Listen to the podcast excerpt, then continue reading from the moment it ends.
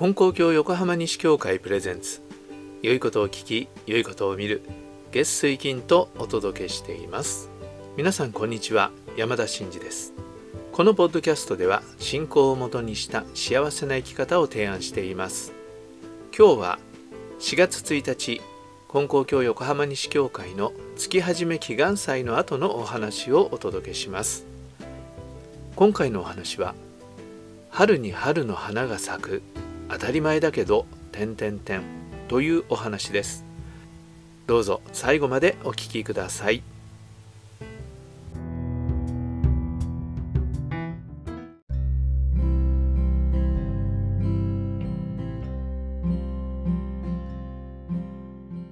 はい、えー、それでは4月の月始め祈願祭のお話をさせていただきたいと思います。えー、これもう30年以上前のことだと思うんですけど、えー、芝教会の大場正則先生というもう亡くなった先生なんですがとてもね立派な先生がいらっしゃったんですがその先生のお話で僕は非常にある言葉が印象に残っていることがあるんですがその30年ぐらい前に聞いた大場先生のお話の中で北原白秋の詩を引用してお話しなさったんですね。でその詩は「バラの木にバラの花咲く何事の不思議なけれど」という詩なんですね。ご存知ですかね？割と有名な詩のようなんですけど僕は知らなくてその時初めて聞いた詩でした。えー、バラの木にバラの花咲く何事の不思議なけれどというでその時にこれを聞いてでそれがいまだにねあの心に残ってるんですねよくその言葉はその時にスッとこう入ったんですねでその時のお話っていうのはその詩人の目と教祖様の新人の目とその共通性についてのお話をなさったということは記憶してるんですけどそれをね改めて大場先生の教和集をこう探したんですけどちょっとねそれ自体その話自体がちょっとね見つけられなかったのがちょっと残念なんですが、えー、そういうことがありました。でこの白秋の詩なんですけどすごくね短いじゃないですか。でバラの木にバラの花咲く。何事の不思議なけれどで終わってるんですよね。何事の不思議なけれどというこの、まあ、ある意味余韻を残しているわけなんですがだからまあ点点点ですよね。何事の不思議なけれど点点点と。でこの点点点のところはこの読み手がそれぞれにね想像するというかそれぞれの心の中で思うことでそれをね味わっていくということなんだと思いますが、えー、皆さんだったらねどういうふうにその点点点をね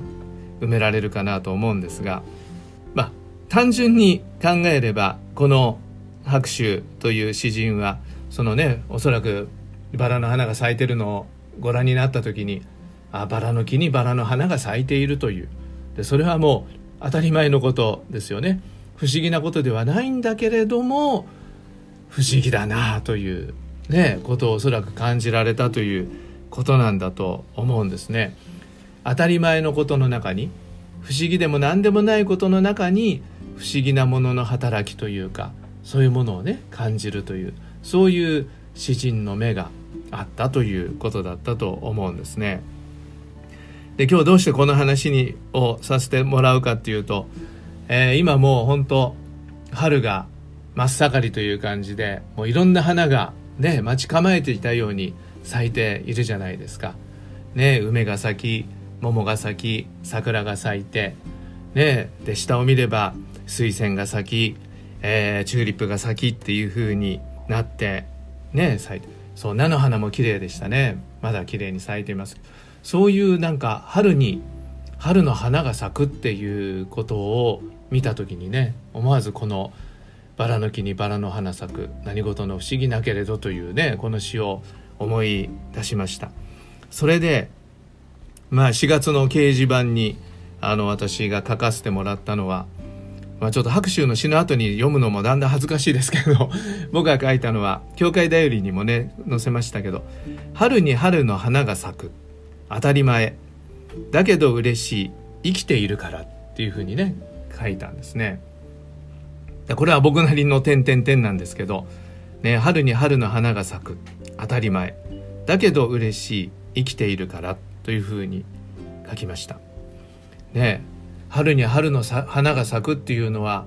全く当たり前のねことなんですよね。毎年の繰り返しで起こっている当たり前のことなんだけれどもそれをね見た時にああ嬉しいなっていう気持ちになりますよね。その嬉しいなと思う気持ちはどこから来てるかといえば当たり前のことなんだけど生きているから嬉しいと感じるということなんですね。私が生きているからこれを喜ぶことができるということですよね。まあ、御霊様がどういうふうにご覧になってるかっていうのはちょっとわからないですけど、えー、生きていて命があってあこうして今年もこの花を楽しむことができてるんだなっていうことをね思います。父がね亡くなる直前にあの一緒にね花見に行かせてもらえてあよかったなと思って。やっぱりね生きてる間にこう好きだったね桜の花を一緒に見に行けたのはありがたいことだったなということを、えー、思い出したりします。だからまずね、その当たり前のことが喜べる嬉しいなと思うのはまず自分が生きているということですね。それともう一つには生きているのはこう自分だけではなくて花も生きているという。生きているから花が咲いているというそのねなんか花の命と自分の命がこうねそこでこう出会っているというなんかそういうことがあるんだなっていうことをね思ったんですね。で四代金光様がお歌でこのことをねまさにこのことをね読んでおられるんですね。花の命我の命と喜びを今共にせるこの出会いなりっていうね歌花の命我の命と喜びを今共にせるこの出会いなりという。ただこう自分が花を見てるっていうふうにあの感じるだけではなくてやっぱりねそのお歌を読まれる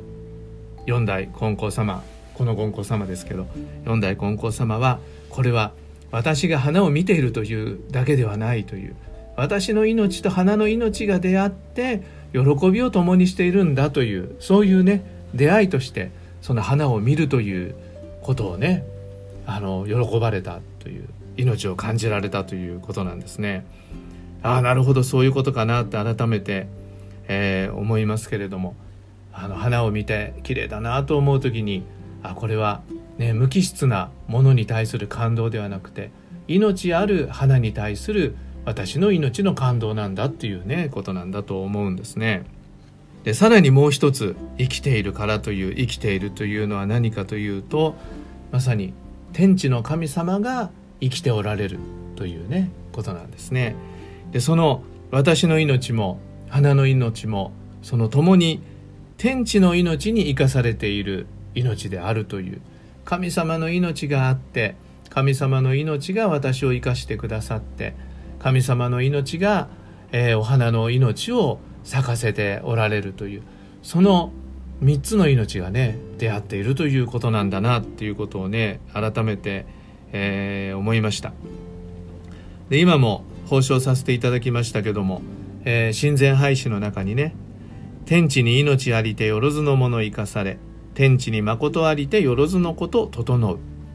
核もくすしき見姿大いなる見働きを天地金の神と仰ぎ祭りてたたえ祭らんというね一句がありますけれども。これはもう、えー、私たちの親神様天地金の神様を端的に表現している言葉だと思うんですよね。えー、ての命が天地の命に生かされているという。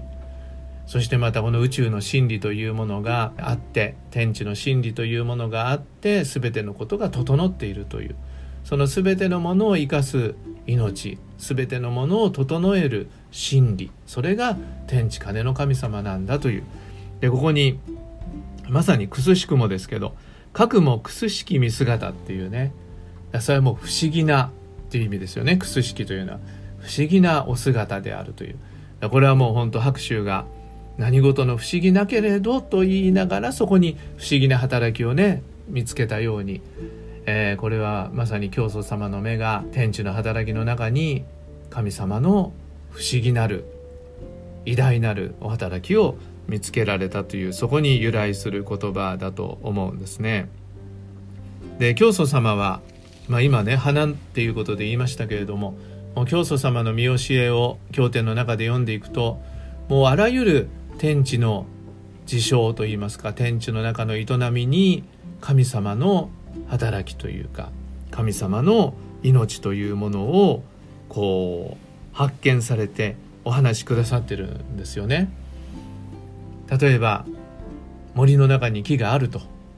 ね、で森の木があるなって僕らは思うだけなんだけど教祖様はこの森の木というのは本当に小さな双葉からこの大木になるまで何年もの歳月をもって天地の中で育てられている木なんだというねことだからその材木を使って私たちが家をいいている時にはその材木に木に森の木に森を育てている天地の命にお礼を申し上げるような心を持たせていただきなさいよということをねおっしゃるんですね。でまた私たちの体のことについても教祖様が天地の働きをあのおっしゃる時に自分のお腹をね触ってみろっていうんですね。自分のお腹を真夏に触ってみなさいと。ね、農業に出て畑に出ている時に自分のお腹を触ってみたら真夏の暑い時にはお腹は冷たい。だけど冬の寒い時にお腹を触ってみなさい。お腹はあったかい。そういうふうに自分の体であるけれどもそれは天地の神様がそういうふうに整えてくださって私たちの体というのは保たれているんだというまさに天地の命に私たちは生かされている命なんですよということをね教祖様おっしゃってるんですよね。でそういう一つ一つのことね当たり前だといえば当たり前のことなのかもわからないんだけれどもでも当たり前なことなんだけどっていうところがねあると思うんですよね。不思議ではない当たり前のことなんだけれども「点点点」というその「点点点」のところにそこに神様の生かそうとするお働きをいただいている私たちなんだなということがね、えー、見えるようでありたいと思うんですね。私たちがね、普段生活している中にいろんなところにそういうことはあると思うんです。本当現代人は忙しいしでまた都会化されたところに住んでいると自然というものをね見ることが少なくなりますから自然の命を感じるというのは感じにくいかもわからないけれどもしかしそういうものに目を向けた時に天地の命に生かされている自然の命があったり天地の命に生かされている私の命があったりそしてそれが、えー、共に生きている世の中なんだということはね分からせていただけるんだと思います。まさに詩人の目と言いますかね。新人の目。詩人の目と新人の目でなんかねダジャレみたいだけれども詩人の目新人の目を持って私たちの暮らしというものをね改めて、えー、見直して喜ばせていただいてお礼を申し上げられるようでありたいと思います。はいありがとうございました。どうぞよろしくお願いいたします。